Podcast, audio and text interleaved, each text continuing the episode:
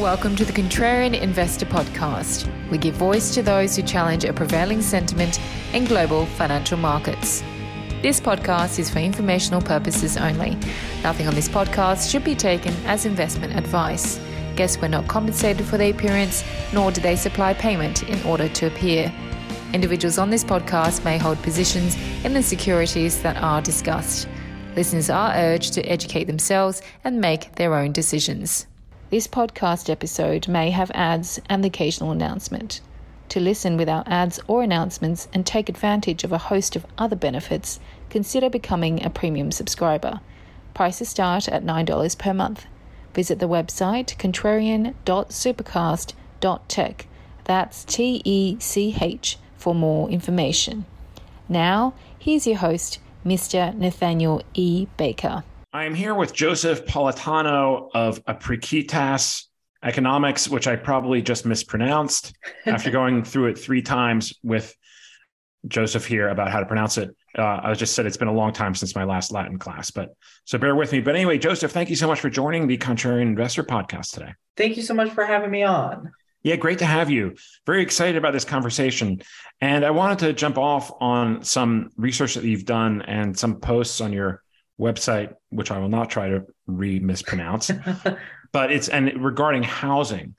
And your points here are that, I'll let you talk about it more, but the idea that housing has not really come down as much as it is going to, and is not, and that maybe that is being underappreciated by the market and by investors, that housing could basically have a bigger fall and take a bigger negative effect on the economy, if I'm phrasing that right. But tell me about it. Tell me what your take is here. So what I would say is, I think we're at this really interesting point in the housing market, and I'm not, without making like a price forecast here. What I would say is, if you were to look at where interest rates are, where mortgage rates have moved, and you look at where housing starts, so new housing is moved. And if you just looked at those two data points, right, ignored everything else that's going on in the world, and I showed you two, you would say, there had to have been tons of layoffs. There had to have been a really big impact on the sector economically, and we know this is one of the biggest sectors through which the Federal Reserve affects the real economy is through the housing market. And so far, there really hasn't been that big of an impact. So if you look at employment, big example here. So you're saying you raise interest rates, people get less mortgages, they start fewer houses. People in the construction industry should lose their jobs if that happens. So far, we've really not seen that. We've seen it decelerate. So the jobs have stagnated, but they're not going down actively. I think part of that is definitely a lag story, but it's also mortgage rates have been going up for almost a year now, as of recording. So at some level, you have to say it's clear that there is some pent up demand. I think something that's been underappreciated is even though starts have been really strong because of all the supply chain issues, because of everything going on in the overall economy, completions have been really weak. And the amount of housing under construction is still a ton. And that's meant, the Fed raising rates hasn't had the perfectly expected impact on the housing market that I think a lot of people were looking for going into this year. Mm-hmm. Interesting. Yeah. And I was just looking here about some of the data that came in today, and we had initial jobless claims, to your point, well below forecasts. So yeah, it doesn't look like the employment picture has really changed. Yeah. So how much of this is a lag? Because they say that the once the Fed starts tightening, it can take up to a year or more before this works its way through the economy. And the first rate hike was in March of 2022. We're now January, so it's only 10 months in. So could that be that it just hasn't worked its way through yet? I think that's part of it. So especially with housing, you have this two-headed coin with interest rate hikes, because on the one hand, obviously interest rates go up. If you're just doing your discounted cash flow model, the value of assets are going to go down. You expect housing prices to go down. But the same side of that coin is that mortgage rates go up. That means less new housing, which means in the very short term, you know, supply becomes more constrained. So you actually expect prices to go up a bit. I think that's where you can see a lot of these weird lags where sometimes the Fed raises rates and in the near term, you actually see rents increasing, right, because of the supply effect. But at the same time, like we've seen a pretty robust fall in housing starts. They're down like 30. If you look at single family homes, which obviously are the ones most affected by rate hikes, it's down like 30%. And, you know, mortgage rates have at the moment, as of recording, kind of stabilized and are down off their highs. Mm-hmm. So at some level, I think the big question is, okay, if mortgage rates are stabilizing, if we feel like the Fed, even though we expect them to hike a bit more, their path at least feels a little more set. You know, it feels a little more clear than it did throughout the rest of this year when they were constantly updating the forecast to be higher and higher interest rates. Does the housing market stabilize? And because housing is such a big part of the business cycle, does it mean the U.S. economy kind of stabilizes? Yeah. And your view on this is that it may not. Is that right? My view, like I said, I don't want to make a strong forecast either way, but I think my view is that that's like underappreciated factor in the U.S. economic outlook. That's what I'll say. That's what I'll say. Fair enough. And what are you anticipating in terms of a drop? I mean, home prices, I'm actually not fully aware of the data. I know the Case-Shiller is pretty bit of a lag there, but they've dropped, but they haven't dropped that terribly, have they? Yeah, I was about to say Case-Shiller has been down like a couple months, and usually they're the fastest to react. Okay. But I think, you know, it's the same thing with these indexes lag, right, you know, market conditions. And so I think that even just mechanically from how the market looks right now, they're probably going to go down, even if that's not technically housing prices going down. But I think mostly this is manifested in like a lower, higher base rate. That doesn't make a lot of sense to me, but it's like compared to 2020, everything's still more expensive. But compared to like the mania a year or so ago, everything looks cheaper. And so if you look at like the Redfin data that I saw this morning, and don't quote me on these numbers, but I'm sure you can look them up, was that like the share of units selling for below listing price was back to pre-pandemic levels. Okay. Right. But think about what that means. The listing price is higher. So the prices are maybe, right, the listing price has been rising so rapidly over the last few years. So the share going for below listing price is back to normal. So you don't have this like bidding war overtaking the housing market, but that's still a market where prices are a lot higher than they were a couple of years ago. Okay. I mean, I guess a lot of this does depend on the Fed, and we'll talk about the Fed in a little bit because of interest rates. And yeah, once interest rates come down, people can start buying homes again. I mean, not that they've really stopped, but I guess doing more of it. And yeah, and to your point, interest rates have kind of stabilized. But how much of a trough do we see here in housing prices? Do you have any expectations of that? I don't have a precise expectation there now. Yeah, I went saw this speech by the JP Morgan Mike Feroli, JP Morgan chief economist. He says that 10% drop in home prices is what they're anticipating. So, which doesn't sound like much. I mean, we're already maybe down a couple percent from the high, so a couple more percent. But I guess that begs the question: sick of me yet? Become a premium subscriber and avoid all ads or interruptions. Other benefits as well. Visit contrarian.supercast.tech for more information. If we do have an economic slowdown, and you hear a lot of this talk now about mild recessions, and is there ever really a thing like a mild recession when we're going through it? Because I know it's been a while, other than the 2020 recession, but I mean, is it kind of maybe naive to expect that we'll even have a mild recession and that there won't be pain felt throughout the economy? Yeah, I think that the phraseology also kind of bothers me because, you know, like the point of calling it a recession is to highlight the magnitude of the economic downturn. Yeah. Right. To call it a mild recession is a little bit contradictory. It's like a jumbo shrimp situation. Uh-huh.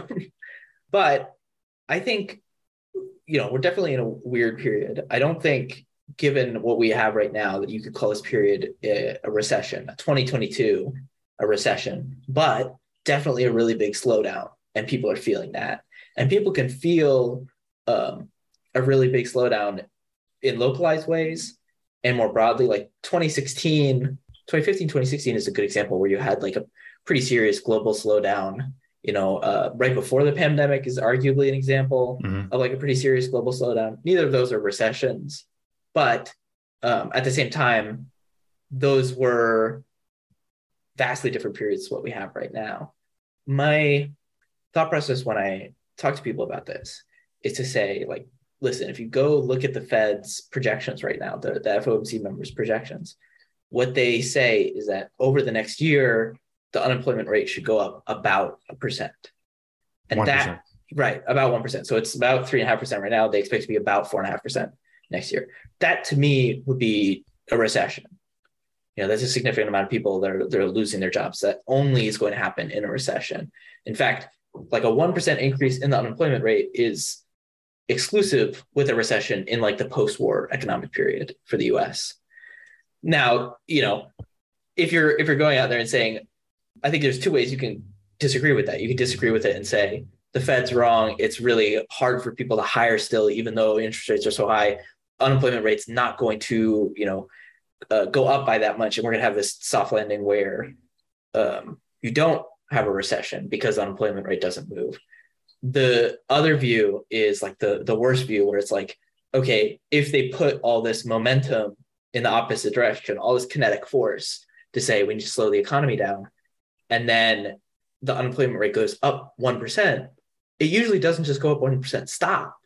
You know, it usually goes up more than that. Right. So I think it's like a weird period. I saw someone at Bloomberg, and I apologize, because I think we both have this thing where you catch so much information and then you forget where it comes from.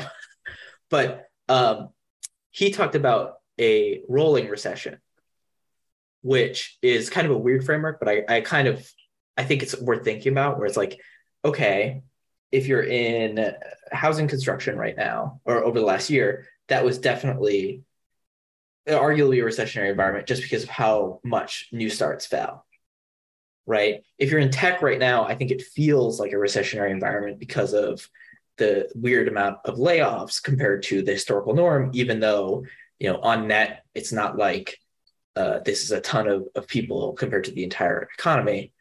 If you're in manufacturing right now, so you look at like the PMIs, those are very recessionary. But if you're like a hotel or restaurant right now, I don't think it feels recessionary to you. Right. And so the whole point being that like this, we had this weird sectoral impact in 2020. So it hit people differently, it hit parts of the economy differently. Maybe same thing happens here. You have this like weird sort of rolling slowdown that hits different parts of the economy in different ways over different periods of time. Right. Which would kind of be unprecedented. I think so. I think unprecedented, though, unfortunately, it's been like the most used word of 2020. Yeah. So fair. I don't know. But like, I think genuinely, so one of the most frustrating things for me about analyzing the economy right now is that like the best thing to do pre-pandemic, if you wanted to say like what's the most leading indicators for economic strength, you're looking at like manufacturing industries because they respond quicker, they're much more discretionary, and they're, you know, the employment is much more volatile. So example, if you look at overtime hours for manufacturing employees, you know, that's an important labor indicator, you know, because if there's no overtime, then eventually people start laying workers off. Right. And right now in the US, like the overtime numbers look like almost as bad as the 2008 recession. Yeah. It's like coming into it. Right. Like, right. Coming into the 2008 recession, like it's serious fall over the last year.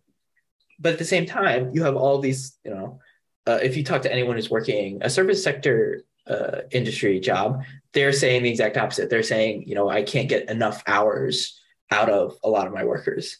And so you're saying these things that used to be leading indicators are kind of getting strained. Motor vehicles are another one, just because, you know, cars have been in such a bad shortage recently that, you know, the data is not representative of the strength of the economy. It's representative of like specifics in the car sector. Huh. So it sounds like there is still some slack in the economy from what you just said, but is there maybe a concern that the Fed has already overdone it because the number of rate hikes and the rate of them was kind of, I mean, again, here we go, unprecedented, although it wasn't in this case. It was because, Volcker, I think, but it was a pretty severe reaction. Now, granted, they were caught with their pants down on the whole transitory inflation thing, but is there a chance that they've already overdone it? Yeah, I think so. If you had talked to me, so we're recording in January now, if you had come to me like 6 months ago in July or August, I would have said that on balance, they're tightening so much, like the financial conditions are worsening so much that there's a very likely chance of a recession.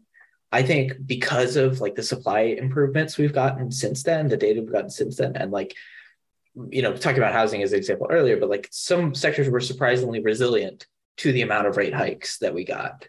We haven't had that yet, but it's still, a pretty sizable chance. I think it's a weird thing where people are saying, if the best forecasters are saying there was an 80% chance of a recession in the summer, now they're saying there's a 50% chance.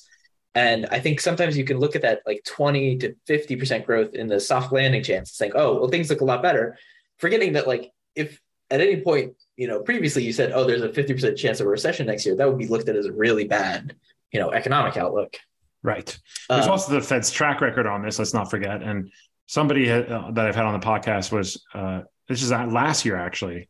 And he had the numbers. I forget what they were. It's something like 3 out of 16 times the Fed has been able to engineer a soft landing. So for people to say that it's unprecedented is not true, actually. So they've been able to do it. Most recently, actually, Powell did it back in, 2018? Mm-hmm. Fourth quarter? Yeah. But still, that's not a good batting average. So, right. And there's also the fact that the number of times that they have overdone it on keeping rates too low for too long, right? So I think it's really hard, especially, like I said, given the Fed's track record, when you get to these crunch points when they're tightening rates really aggressively. A lot of times the breaking points aren't known, right? And part of that's because so at some level they're unknowable because the economy is so complex. But at some level it's because of how the Fed forecasts what's their objectives and how those can change really rapidly. I think 2018, to today, is a good example of the fact that the Fed is a lot faster at moving than they have been historically. But at the same time, it's right now their base case is, it's not going to be a soft landing. It's at least going to be kind of bumpy.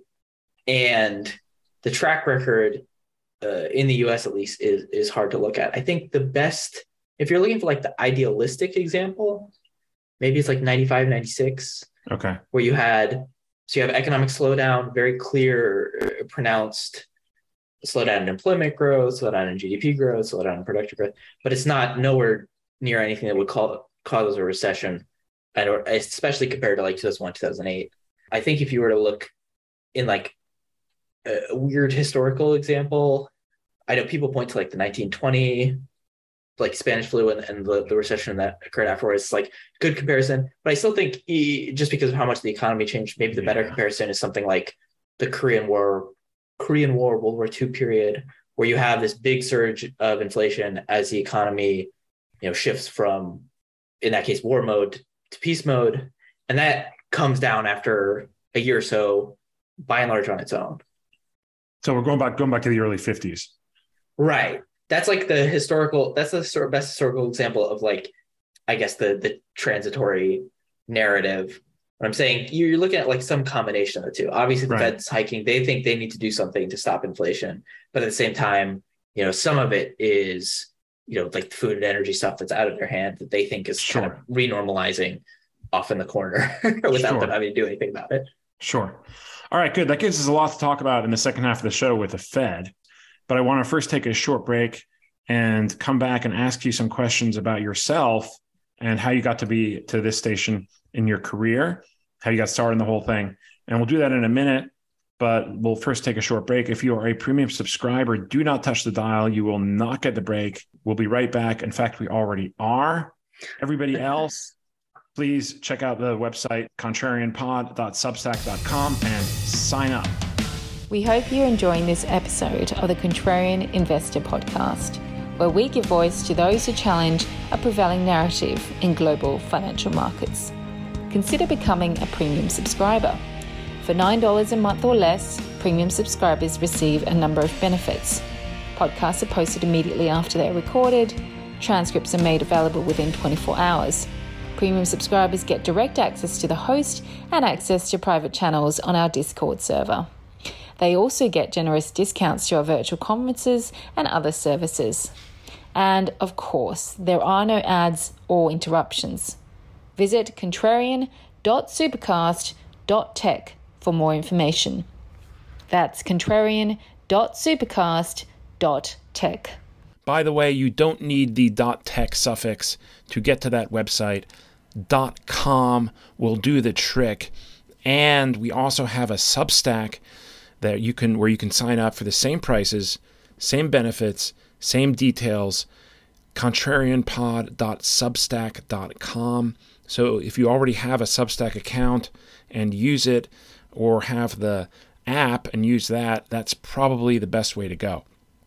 So contrarian.supercast.com or contrarianpod.substack.com. Whole bunch of benefits, including, of course, getting this episode up to a week early without ads or annoying announcements. And you also get the Daily Contrarian briefing and podcast that is released every market day morning at 7 a.m.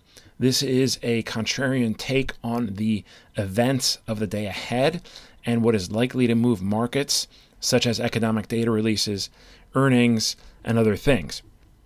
It is really good, and that is completely unbiased, of course. So check that out, contrarianpod.substack.com or contrarian.supercast.tech. Now on with the show. Welcome back, everybody. Apricitas Economics, again, probably mispronounced it, but you said you started this thing a little while ago and you made this your basically day job. You have a very active Twitter. Joseph Politano, I believe, is the... Yes. And so this is the segment of the show where we ask our guest to tell us a little bit more about himself or herself and how he or she arrived at this station in his or her career. And so, yeah, curious how you got your start here, your origin story in investing, to put things in Marvel terms, and how you winded up where you are today. So tell us about that. Yeah, it's a pretty winding story. I think... well, don't get too winding. We don't have too much time. Go on. Too much time. Before the pandemic, I worked in the Peace Corps. So I was abroad in Uganda doing economic development work. Obviously, COVID happened, so I got bounced back to the States. So I was, I got a job in the States, but I wanted to, do more econ work. And especially at the time, that conversation was happening online, was happening on Twitter. So I started the Substack as just kind of a way to participate in that conversation and as a way to build up my own communication skills. So I was keeping to it for about a year. And it was at that point where I was like, actually, people like this, which is a great privilege when people want to read the things that you want to write. Mm. And I had a big enough audience where I thought, I could write a whole lot more if I made this my full-time job. And so as of September of last year. Oh my goodness, 2023. Yeah. September of last year, the newsletter is my full-time job now. And it's been going really well. I've caught up to the amount of income I was making beforehand. So I'm very happy with that. I really enjoy writing, trying to keep to a schedule more. But yeah, it's been a really exciting journey. Wow, that's wild. So is it still on Substack or not? You took it off, right? It's still on Substack. I have my own domain name. I see. Yeah. Oh, technically, cool. It's still on Substack. Okay, I'll have to link to it then for sure. I wasn't even aware of that. And you, how did you get interested in economics? Did you study it? How did that all come about? It's funny because I went to college and I wanted to do political science. And I had the idea of going into law or government or stuff. But I think this is like a generational thing of like memories of 2008 recession. There's this thought of like, if you're going to go do artsy fartsy thing in college, you should also have like a serious backup plan. Econ was my serious backup plan. And by sophomore year, I was like, you know what? This poli-sci thing is not actually that interesting. I really like the econ stuff. I should focus on that more. And it, at the time, it was a lot of focus on the kind of econ work that I would do in Peace Corps. But obviously that also was like a base knowledge of macro and things like that that I use in my day job. Oh, so you were actually doing economics work for the Peace Corps. I thought you were like trudging around in the jungle there or whatever. Yeah. It was. I wasn't there for very long because of the pandemic, but the idea was to do work in like youth entrepreneurship, like women's empowerment, and like earning market incomes outside of the household. But yeah, it was definitely a really crazy experience, and I'm very thankful. Uganda is a great country. I implore people to visit. Yeah, I've never been. South Africa is the closest I've been. And that was for the World Cup in 2010. Oh, wow. Dating myself here, but wow, that's really interesting. And so the interest but you didn't actually work for, not that this is any kind of disqualification, but you didn't work for any kind of bank or research firm or anything like that before going into the Peace Corps. No, I went there right out of college. I went there right out of college, which is a pretty that's not unfortunately a normal thing to do. But yeah. I think especially nowadays, like, the environment is, if you can prove yourself, you can get a job more than the credentials specifically. And, proving itself online has its own biases, but there's a ton of people I know who have like tweeted their way into jobs, especially during everything that went on with crypto over the last couple of years. Yes. No, that's absolutely true. Yeah. That's really interesting. I mean, yeah, that's cool. That's great. I mean, I'm always happy to have younger people on. I've had a few on, but yeah, most people tend to follow the traditional, college, business school, sell side, buy side, maybe, or whatever. But so yes, it's very cool to have people who break the mold. So good luck to you with all of that. So let's move back here to the Fed. Basically, telegraphed a 25 basis point rate hike, which begs the question what they can do to kind of supply any kind of positive surprise at this point. But probably more interesting than what they do at this meeting, and probably most of you are already listening to this after the meeting anyway, but it's more interesting of what they're going to be doing the rest of the year. And if you look at the Fed Fund futures, it looks like the market is pricing in starting to have rate cuts. So what are your thoughts on that and where the Fed will be going this year? Yeah, it's kind of interesting. It's an interesting historical conversation because the post-2008 period, the Fed put a lot of emphasis on trying to set market expectations for future interest rates really directly. And this was the, QE periods. This was like the lower for longer periods. And this whole time they're saying, we're not meeting the employment side of our objectives. The growth is still pretty stagnant. We think we need to keep stimulating. And we can't communicate that. We're struggling. So they set up all these institutional things to communicate that. And then I'm thinking about like the dot plots as an example. They're saying, okay, well, this is what we think interest rates are going. And now they're in this really weird, like opposite situation where they're trying to communicate, hey, we as an organization are very worried about inflation. We as an organization think that interest rates need to be higher for longer. And everybody keeps thinking that there's going to be a recession and we're going to cut interest rates. We're not going to do that. So it's like this weird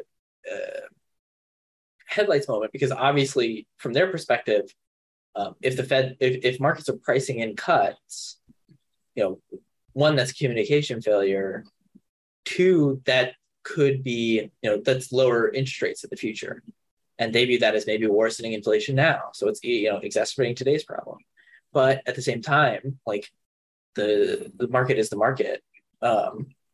And if they see these pretty serious recession risks, they're going to, price rates accordingly. They're not going to, the deer in headlights situation is is there enough of a slowdown that induces the Fed to cut faster than they want to? And that's the other interesting thing is because they are pricing in cuts, but they're pricing in cuts for in the future, you know, much later than markets are. And so they come out with like the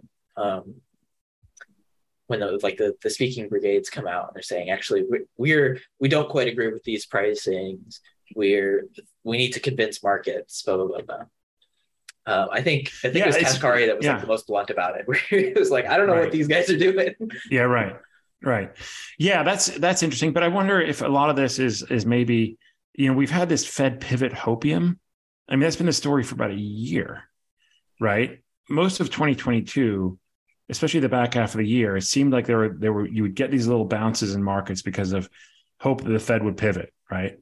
And Powell came out with a very forceful statement at Jackson Hole, what was it, late August? And that kind of did a good job of communicating that they were serious about inflation for a little while. And then Fed hopium started coming back. So is this maybe just another period where we're having this Fed hopium bounce? I think so. It was a weird dynamic because especially early on in the year, you would have this like, you know, this hilariously, in retrospect, doomer pricing where people were considering like, oh, they're gonna raise rates 1% each meeting for the next six meetings or whatever. And whenever the actual meeting would happen, you know, you'd have by and large what the telegraphed outcome was, and so markets would calm down like rather immediately. And so I think we're kind of getting like the inverse of that, where instead of it being markets are pricing in this like serious risk of a overcorrection of like much higher rates than the Fed is wanting, markets are pricing in this like period of the Fed might actually cut here. Maybe they'll cut here. And the Fed says what they've kind of been telegraphing, markets react accordingly. Mm-hmm. Like I said, I think the big counterpoint to that, and I always try to like, I don't want to say play both sides, but I always try to give a holistic picture more than I'm trying to tug one up, is like what I said earlier about employment. If you think that the Fed can't like catch the falling knife, that unemployment rises by 1% and then it keeps rising, like that's a serious thing where the Fed might be behind the ball again and they'd have to intervene and they'd have to cut faster than they want to, faster than they're telegraphing right now. Right. Yeah. Right. And then we'd have all kinds of other problems, but I mean, they wouldn't do that though, unless there's a major collapse in the economy, would they? I think part of it is like, you know, you're going to have to get some cuts because just as inflation comes down, you know, to keep real rates constant, nominal rates have to go down. Yeah. But yeah, I think that like kind of like aggressive, you know, really aggressive cutting would only happen if something, you know, really boiled over a crazy amount. And it's actually like remarkable historically. So we're in almost February right now, but it's weird to remember that like when the Russian invasion happened, you know, that was when they were talking about 0.5 basis point hikes and they went with 0.25% hikes. They went with 0.25% hikes because they were worried, you know, because of one of the largest wars in recent memory. Mm-hmm. So if that only moved them 0.25%, you got to think about what would move them, you know, more than that at this point. Well, yeah. But, you know, remembering the Greenspan Fed from the early 2000s and how long he kept interest rates at zero after 9/11, I mean, it was a couple of years there, and that basically created the housing bubble. So, I mean, you would think they've learned from that, but I don't know. Any other surprises that you're expecting for this year? I would say I think the most interesting stuff is going to come out of Japan. So I'm sure people have been tracking, like they Japan, you know, has very lagging economic growth over the last 30, 40 years at this point. And BOJ has been pulling out all the stops historically to try to fix that. And now you have this point where they're the odd man out. Everybody else is raising rates and they don't want to. And so I think there's a big question mark there about the longevity of yield curve control. Mm-hmm. I think people have been a little too quick to say that they're going to abandon it,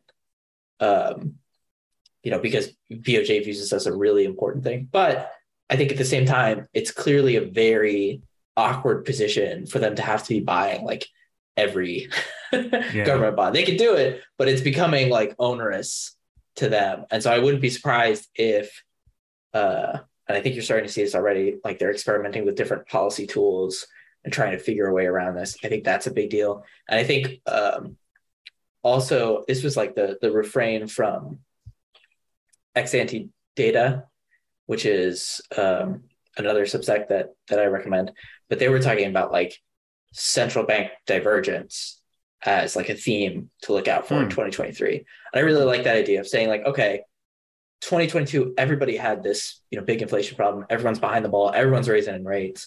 Now the question for 2023 is, we know that historically these countries don't often have every, these movements all at the same time. So who cuts first, who hikes the least? There's going to be this big shift where different central banks are talking about their local problems differently. Huh? Don't they all have to kind of follow the Fed though? They all kind of do. I think, that's part of the thing where you're talking about like global credit conditions. That's very Fed driven, but at the same time that like, there's obviously some variation there. Yeah. I mean, the BOJ, but they're basically the Fed of the East, right? I mean, the yen is kind of the reserve currency in Asia, I guess, or the safety gauge.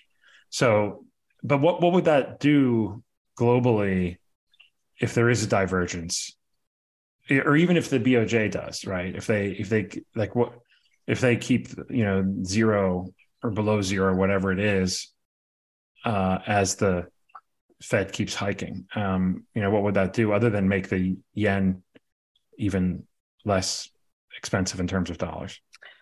I think that's part of it, but I think the example I always try to point to is like the Australia example in the 2008 recession, where they had this central bank divergence both before and after, and as a result they had like a much stronger, they were hit much weaker, and they recovered much stronger than most other high income nations. Okay, and so I'm saying I think you might start seeing this. It's possible that the situation central bank can diverge, their policy responses diverge, and so you could have this like select divergence in economic outcomes. Huh. That would be interesting because that hasn't happened in a long time, has it? I mean, the global economy has been lockstep since certainly this century. I think I wouldn't quite agree with that because you think about like the European economy in the 2010s. So 2008, very synchronous hit, but like the 2010s was a much worse period for Europe than it was for the United States, North America, of course, Australia. And so I think you could see, stuff like that starting to emerge. I'm not trying to say another Euro crisis, but I'm saying you could see this divergence in economic outcomes. Yeah. Yeah. No, that's a good point actually. And China also. Exactly. That's another great example here. Yeah. Although and that you could actually argue that was why Australia as a main exporter to China did better during 2008 than my little headlight just went off there. That's right. Than others, and that it was do more to that than interest rate policy. But that's another topic for another day that we don't have time to debate. So would you see that as an opportunity, or what are the chances here that somebody screws something up royally, be it a central bank or something else? And what do you think of the whole crypto implosion? I guess cryptos have recovered. And the general textbook response is that this is not a very large part of the economy and that basically Bitcoin could go away and it would not leave much of a dent. Do you have any views on that? I think it's a really interesting question. The first part I would say is like, you have had this, I like to describe it as a financial crisis in the crypto space, and in a lot of ways is like a new version very classic financial panics, but has it so far had any serious impact on the material economy? Because most people aren't borrowing the money. They don't take out mortgages from FTX, and God help anyone who did. Yeah. But I would not say that that's, I would not say there's that exclusivity. And so the stuff that I always point to is like the stable coins now, a lot of them make up significant chunks of short-term, narrow parts of short-term funding markets. And I think you saw in the crypto implosion a couple months ago, you saw this big uptick in a lot of measures of bank stress. Mm. And so I think there's some of this where you're saying, okay, it's not, one-to-one, even the worst things something that would tear down the traditional financial system, it happens in crypto, and that's Tuesday. But that doesn't mean that it's just a fire in the corner that we can all ignore wholly. It does have some spillover effects that are worth taking seriously. Yeah. I think it's interesting. And I think if you'd asked me to revise where I thought crypto was going a year ago to now, I think a year ago I was much more I was much more of the thought process that this was going to become not sort of institutionalized is not the correct word here, maybe more cleaned up. Right, you had all this big push by governments to say, okay, this is a big enough thing now, we have to take it seriously, and we have to put it into the adult financial world. And now I think the view has shifted in a large way to be oh, that's kind of the dumpster fire, and we should kind of, control it as it was dumpster fire, and it was maybe not the best idea to try to hook this thing up to other parts of the economy. Yeah, yeah. I mean, I'll say anybody who thinks that it'll just be something in the corner that can be ignored, I point you to 1998 Long-Term Capital Management, and what took them down, and what by default then almost took down the entire financial system, was Russian bonds. And Russian bonds were this tiny little illiquid thing.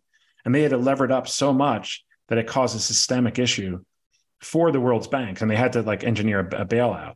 There's a book that's been written about it by Roger Lowenstein called When Genius Failed, which is incidentally what I would make all the junior hedge funds reporters read right when they started their jobs. But anyway, that's another story. But that is so. People say, oh, it's only so and so much. Well, yeah, nominally, right. Lever it up, and you have, you never know where the bodies are buried, right? So that's maybe the word of caution from on cryptos. Yeah, but maybe that's just. And I was about to say because I don't pay myself as a crypto expert, but this is a good example where if you had asked me 6 months ago, where's the most trustworthy place in crypto to put your money? I would have put FTX in really? Top five. Because I like I said, I don't know, but I think your average Joe, to use a bad term, thought that they were normal, trustworthy organization. They have Super Bowl ads and whatever, and then they fell apart a few months later. So I think that, that kind of stuff is always worrying, even if it's just in crypto. Yeah. Yeah, exactly. Anyway.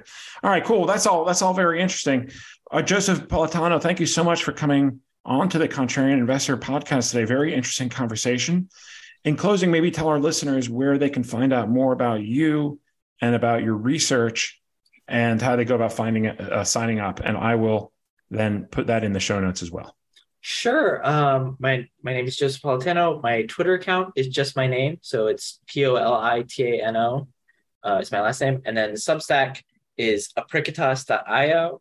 Now, it sounds like a K sound, but it is a C because it's Latin.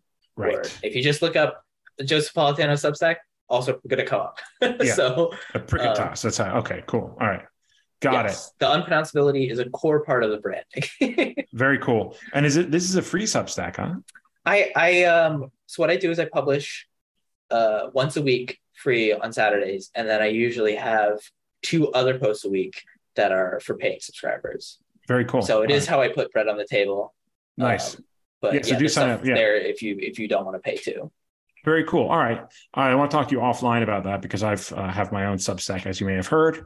But for now, let's close this. Thanks all for listening. and we look forward to speaking to you again next time. Thank you for listening to the Contrarian Investor Podcast. We hope you enjoyed this episode. To subscribe to this podcast, simply open your favorite podcast software and search for Contrarian Investor. Follow us on social media by searching for Contrarian Investor on Twitter and Instagram. Send us your thoughts on feedback@contrarianpod.com. We look forward to speaking to you again next time.